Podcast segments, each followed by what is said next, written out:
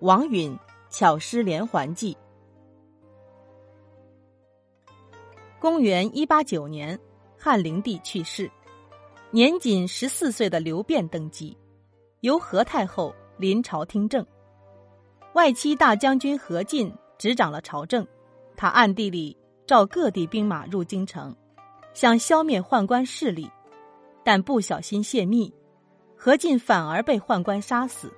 由此引发了外戚和宦官的一场大火并，最后两败俱伤，双方的力量都大大削弱。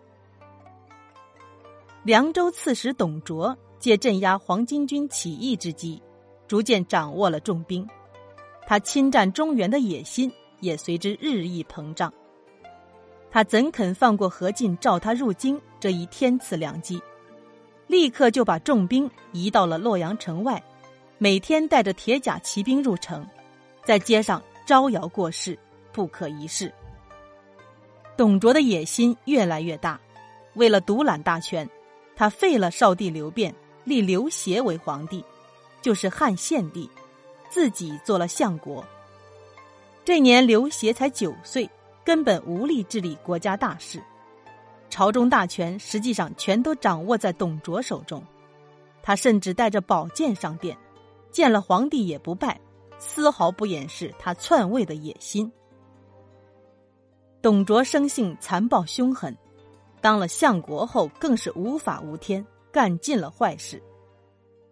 汉少帝作诗表达对他的不满，他便用毒酒将少帝毒死，又把何太后从楼上扔下摔死。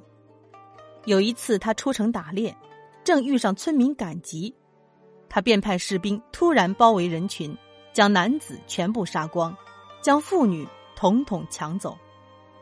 又有一次，董卓宴请百官，吃到一半，他忽然下令将几百个投降的士兵的手和脚当堂砍断，挖出他们的眼珠，割掉耳朵，再把耳朵、眼珠和手脚用锅煮了。百官们全都吓得魂飞魄散，浑身发抖。而董卓却像什么事也没发生似的，依旧大吃大喝，谈笑风生。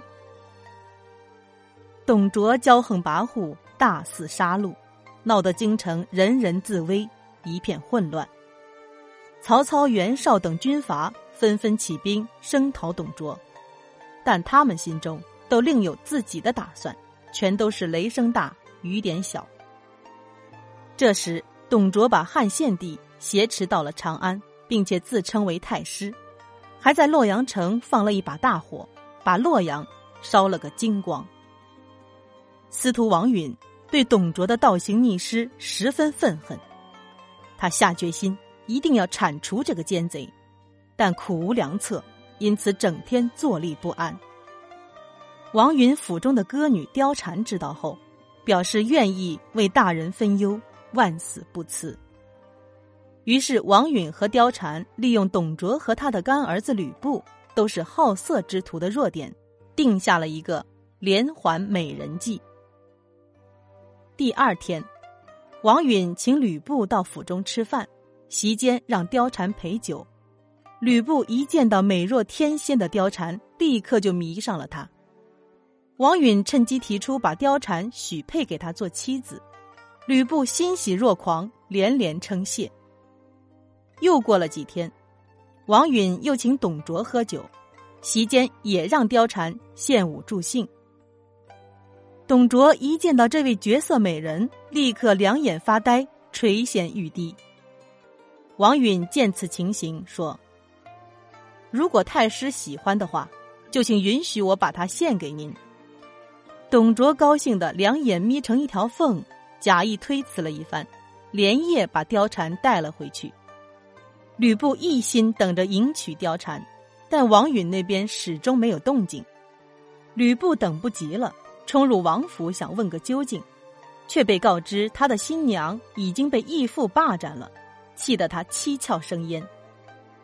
一天，董卓上朝去了，吕布趁机与貂蝉在后花园约会。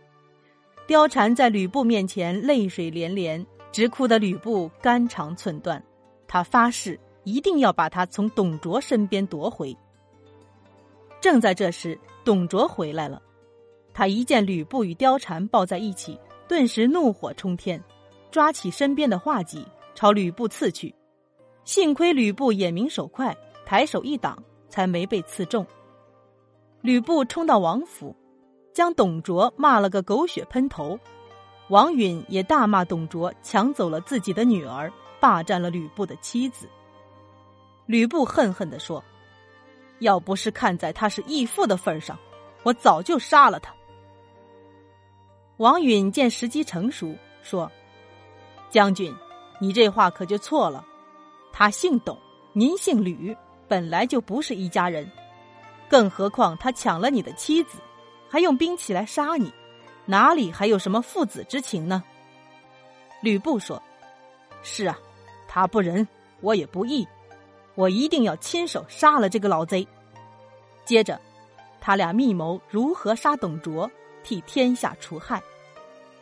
计议停当，王允便派人假传圣旨，说皇帝病愈后要把皇位让给太师，召他上朝受禅。